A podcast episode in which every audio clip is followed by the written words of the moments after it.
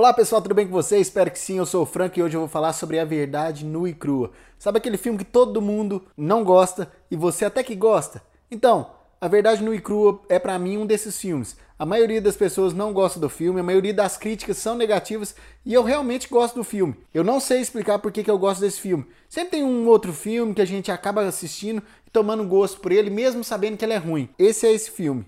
Eu acho essa comédia romântica até divertida, mas pelo visto só funciona para mim. O elenco tem um bom entrosamento, o roteiro, mesmo que raso, funciona, é bem previsível, mas nesse caso é até divertido. Realmente eu não sei o que falar sobre esse filme com você que está me ouvindo. Eu tenho certeza que deve ter algum filme que você sabe que é ruim, mas mesmo assim você gosta. Sempre tem um ou vários. No meu caso, são vários. E com certeza eu vou falar sobre esses vários filmes aqui no Alguma Coisa Cinema. Sempre de segunda a sexta, 7 horas da noite.